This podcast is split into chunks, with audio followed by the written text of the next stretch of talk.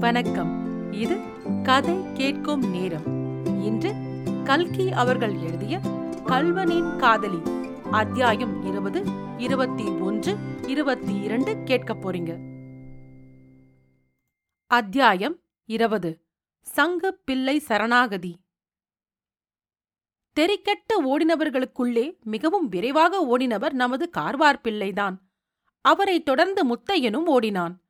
ஒரு தாவு தாவி அவரை முத்தையன் பிடித்திருக்க கூடும். ஆனால் அப்படி உடனே அவரை பிடிக்க அவன் இஷ்டப்படவில்லை.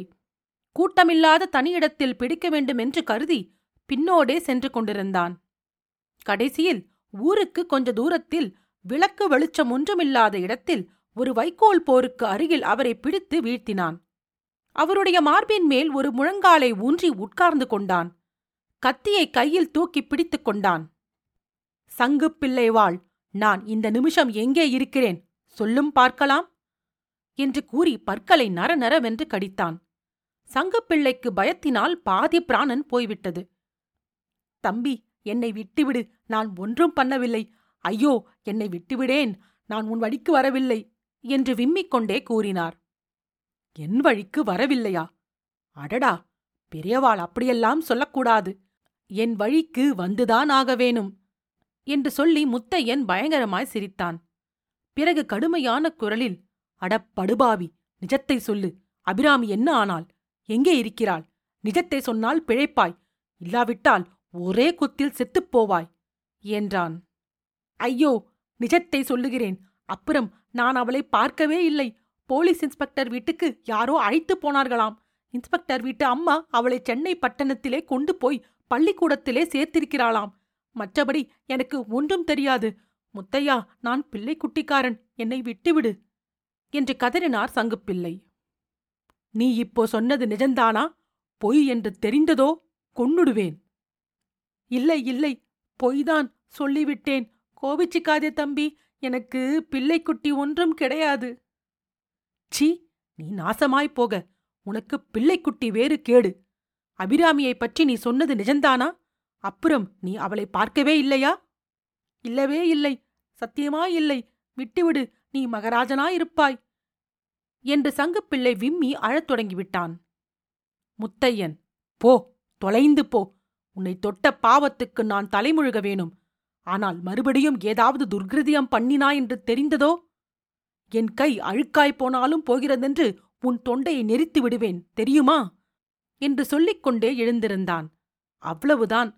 கீழே கிடந்த சங்குப்பிள்ளை வாரி சுருட்டிக் கொண்டு எழுந்து ஒரே ஓட்டம் பிடித்து ஓடிவிட்டார். முத்தையனிடம் சங்குப்பிள்ளை தனியாக அகப்பட்டுக் கொண்ட போது அவன் வெகு காலமாக எதிர்பார்த்துக் கொண்டிருந்த சந்தர்ப்பம் கிடைத்தது. அந்த அயோக்கியன் மட்டும் என்னிடம் அகப்படட்டும் பார்க்கலாம். என்ன பாடுபடுத்துகிறேன்?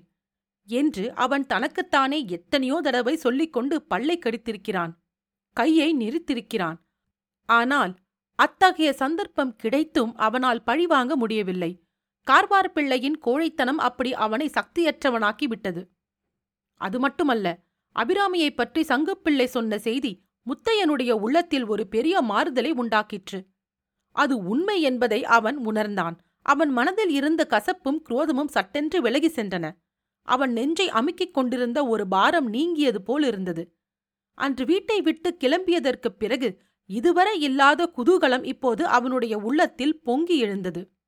இத்தகைய மனோநிலையில் அவன் தன் கையை கரையாக்கிக் கொள்ள உண்மையிலேயே விரும்பாதபடியால்தான் கார்வார் பிள்ளையை விட்டுவிட்டான்.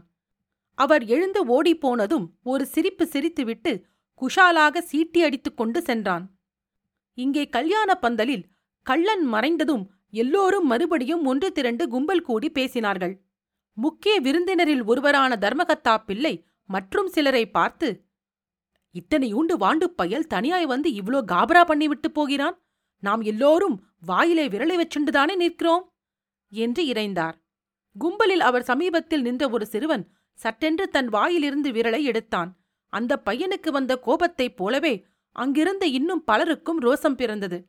அவரவர்களும் வாங்க போகலாம் வாங்க போகலாம் என்று சொல்லிக் கொண்டு தடிகளுடனும் லாந்தர்களுடனும் கிளம்பினார்கள். ஊருக்கு கொஞ்ச தூரம் மேற்கே அவர்கள் போனபோது சங்கப்பிள்ளை எதிரே வந்தார். அவர் இவர்களை பார்த்து ஏனையா நீங்கள் எல்லாம் மனுஷர்கள்தானா?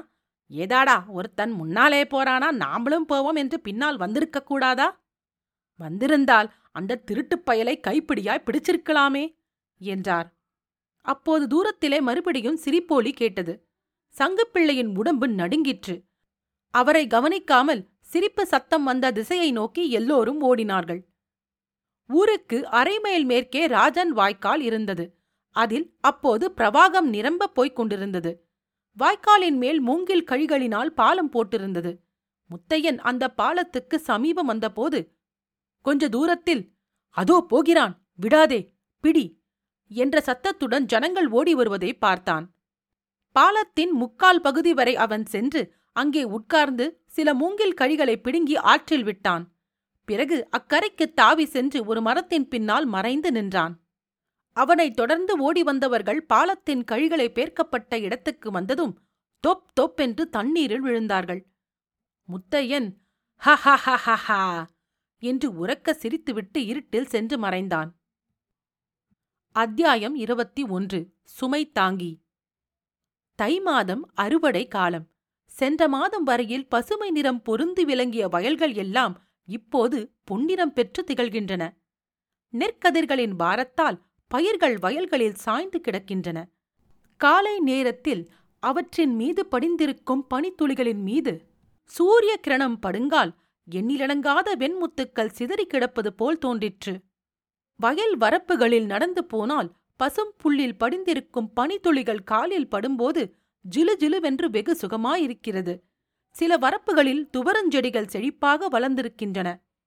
அந்த செடிகளில் சிலு சிலுவென்று பூத்திருக்கும் சின்னஞ்சிறு பூக்களுக்குத்தான் என்ன அழகு!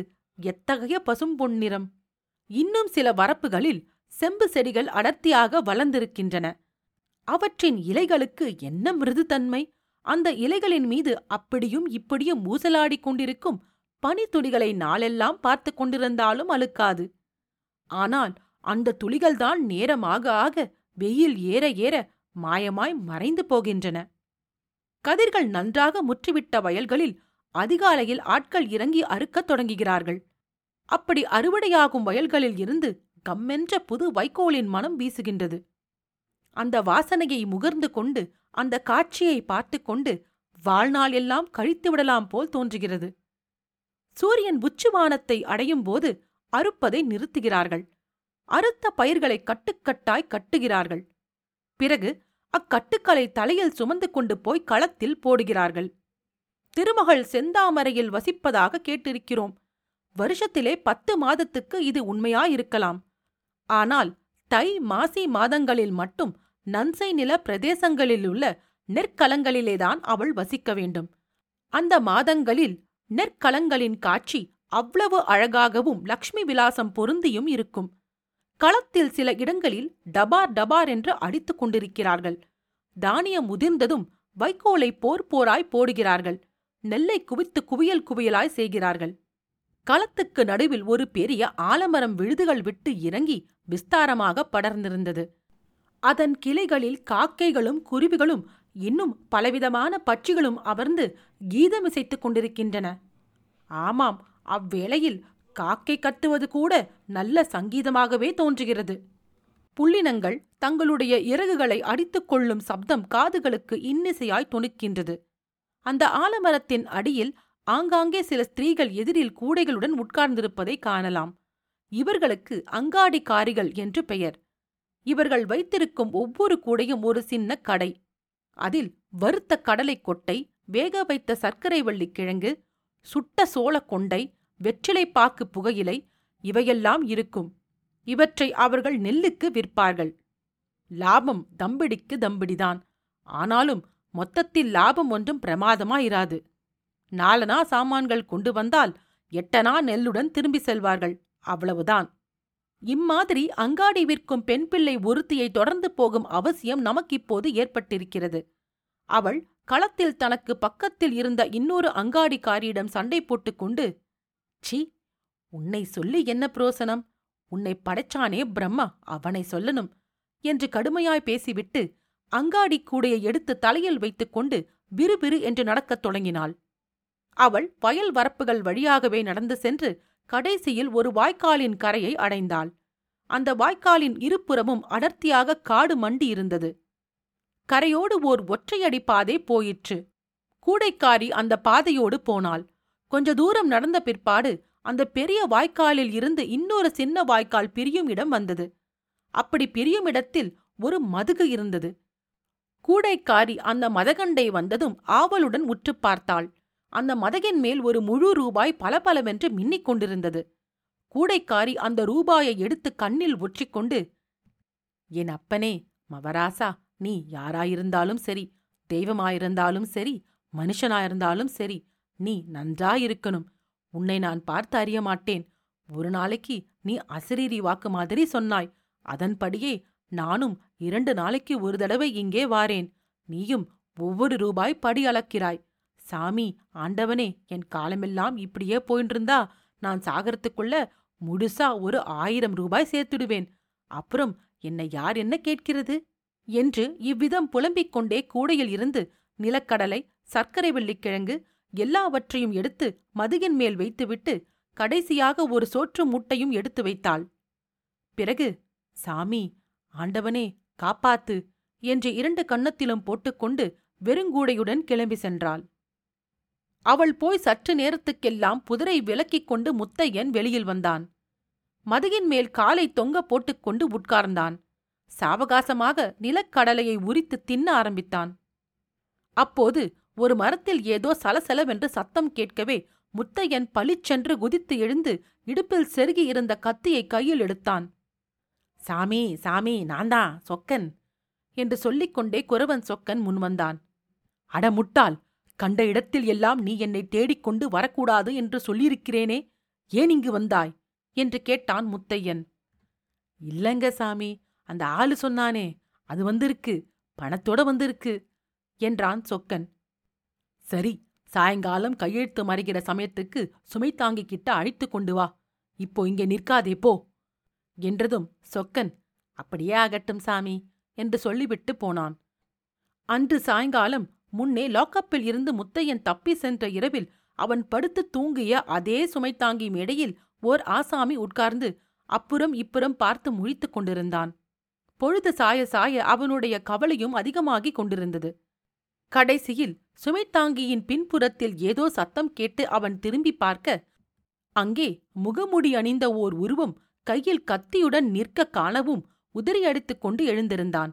நல்ல வேளையாக அந்த உருவத்துக்குப் பின்னால் குருவன் சொக்கனும் தென்படவே அவனுடைய படபடப்பு ஒருவாறு அடங்கியது. என்ன ஐயா எங்கே வந்த? சீக்கிரம் சொல்லு என்றான் முத்தையன். ஓ ஓ பொண்ணுமில்ல. வ வ வ வந்து என்றான் அந்த ஆசாமி. நான் நான் நாசமா போ போ போச்சு என்றான் முத்தையன். கொஞ்சம் நெக்கு. தெ தெ தெ தெத்து. கொஞ்சம் தெத்தா. ஜாஸ்தியா இருந்தால் இன்னும் எப்படி இருக்குமோ? போகட்டும். எங்க வந்த? சொல்லித் தொலை. உன்னை பார்க்க வந்த. சரி பார்த்தாச்சு. போகலாமா? பொ பொ பொ பொறு அப்பா. பு பு பு பு புலிப்பட்டி எஜமா ப ப ப பணம் கொடுத்திருக்காரு. சரி கொடுத்து தொலை. அந்த ஆசாமி மடியிலிருந்து பண நோட்டுகளை எடுத்து முத்தையனிடம் கொடுத்தான். வ வ வந்து க க க க காரியத்தை மு மு மு மு முடிச்சிட்டாக்கா? இந்த சமயத்தில் குருவன் குறுக்கிட்டு இதோ பாருங்க ஐயா நீங்க சமாசாரம் சொல்றதுக்குள்ள பொழுது விடிஞ்சு போயிடும். எங்ககிட்ட தான் எல்லா சமாசாரமும் சொல்லிட்டீங்களே நான் விவரமா சொல்லி போடுறேன் நீங்க போய் வாருங்க என்றான். அந்த ஆசாமி அ அ அ அப்படியானால் சரி என்றான். பிறகு குரவனை சமிக்ஞை செய்து அருகில் அழைத்து அவன் காதோடு அந்த பொம்பளைய பைசல் பண்ணிவிடணும் என்று கூறினான். அத்தியாயம் இருபத்தி ரெண்டு நிலவும் இருளும். முத்தையன் பண நோட்டுகளை கையில் அலட்சியமாய் சுருட்டி எடுத்துக்கொண்டு லயன் கரையில் இருந்து படுகையில் இறங்கி தண்ணீர் துறையை நோக்கி நடந்தான். தண்ணீர் துறையை அடைந்ததும் நீர்க்கரையோடு கிழக்கு நோக்கி நடக்கலானான். அன்று பௌர்ணமி. கிழக்கே பூரண சந்திரன் உதயமாகி சற்று நேரம் ஆகியிருந்தது. மேற்கே இருட்ட இருட்ட நிலவு வெண்ணிறம் பெற்று பிரகாசித்தது. சிறிது நேரத்துக்கெல்லாம் அந்த நதி பிரதேசம் முழுவதும் ஒரு மோகன மாய உலகமாக மாறிவிட்டது. வெண்ணிலவு வெண்மணல் வெண்மையான நாணல் ஜலமும் நெடுந்தூரத்துக்கு வெள்ளியை உருக்கி வார்த்தது போல் பிரகாசித்துக் கொண்டிருந்தது. அந்த வேளையில் அந்த நதிக்கரை ஓரமாய் வெண்மணலில் நடந்து கொண்டிருந்த முத்தையனுக்கு கல்யாணியின் ஞாபகம் வந்தது. கல்யாணி கல்யாணி என்னிடம் பணமில்லை என்றுதானே என்னை நிராகரித்தாய்?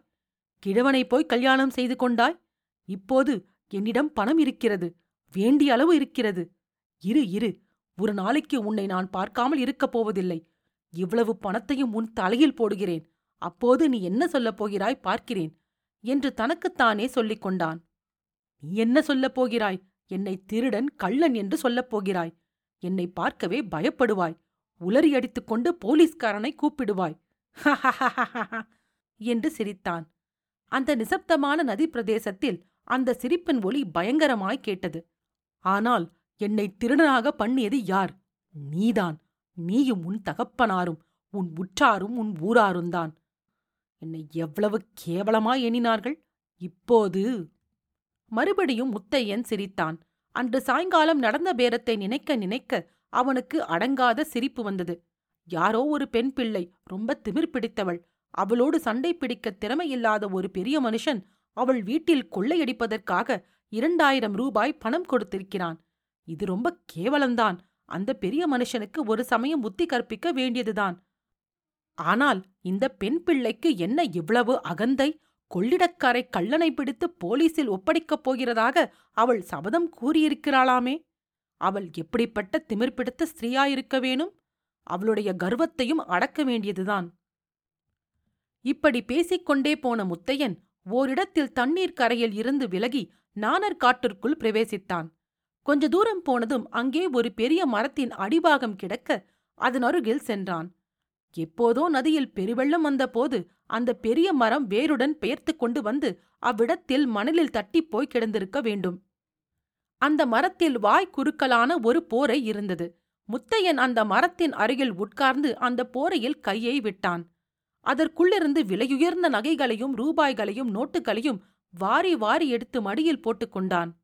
இரண்டு கையினாலும் அவற்றை அணைத்துக் கொண்டே கல்யாணி கல்யாணி ஒரு நாளைக்கு இவ்வளவு பணத்தையும் உன் காலடியினில் போடப் போகிறேன் பார் என்றான். கிருஷ்ணபக்ஷத்து சந்திரன் நாளுக்கு நாள் தேய்ந்து வந்தது.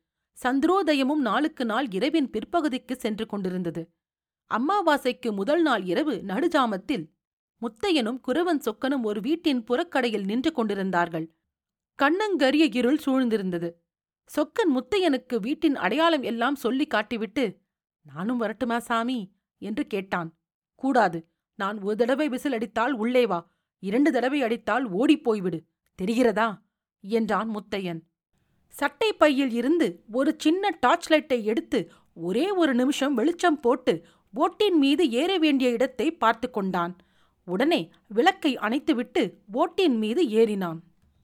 முற்றத்தில் அவன் குதித்தபோது அதிக சத்தம் உண்டாகவில்லை. ஆனாலும் யாரது? என்று ஒரு பெண் பிள்ளையின் கலவரமான குரல் கேட்டது. குரல் வந்த திக்கை நோக்கி சென்று சட்டென்று டார்ச் லைட்டை கொளுத்தி காட்டினான். அவள் ஒரு வயது வந்த ஸ்திரீ. முகபொடி தரித்து கையில் கத்தி பிடித்து நின்ற உருவத்தை திடீரென்று கண்டதும் ஐயோ திருடன்! என்று அவள் அலறினாள். முத்தையன் கத்தியை காட்டி சத்தம் போட்டாயோ கொன்று விடுவேன் என்று சொல்லி விளக்கை அணைத்தான். இதற்குள் கூடத்தில் படுத்திருந்த இன்னொரு ஸ்திரீ எழுந்திருந்து முற்றத்தின் பக்கமாய் ஓடி வந்தாள். முற்றத்தில் நட்சத்திரங்களின் லேசான வெளிச்சம் சிறிது இருந்தது. அந்த வெளிச்சத்தில் அவள் ஓடுவதை பார்த்து முத்தையன் பாய்ந்து சென்று அவளுடைய தோளை பிடித்தான். உடனே நின்றுவிட்டாள் சத்தம் போடாதே நகைகளையெல்லாம் உடனே கழற்றிக் கொடு. இல்லாவிட்டால் என்று முத்தையன் ஆரம்பித்தான். ஆனால் அவனுடைய குரல் தழுதழுத்தது. மேலே பேச ஓடவில்லை. ஏனென்றால் அந்த பெண்ணினுடைய தோலை தொட்ட மாத்திரத்தில் அவனுடைய உடம்பு ஒருமுறை சிலிர்த்தது. தனக்கு என்ன நேர்ந்துவிட்டதென்று அவனுக்கே தெரியவில்லை. அந்த பெண் சட்டென்று திரும்பினாள். அந்த மங்கலான நட்சத்திர வெளிச்சத்தில் அவன் முகத்தை ஏறிட்டு பார்த்தாள். என் நகைகள்தானே உனக்கு வேண்டும் முத்தையா? என்று கேட்டாள்.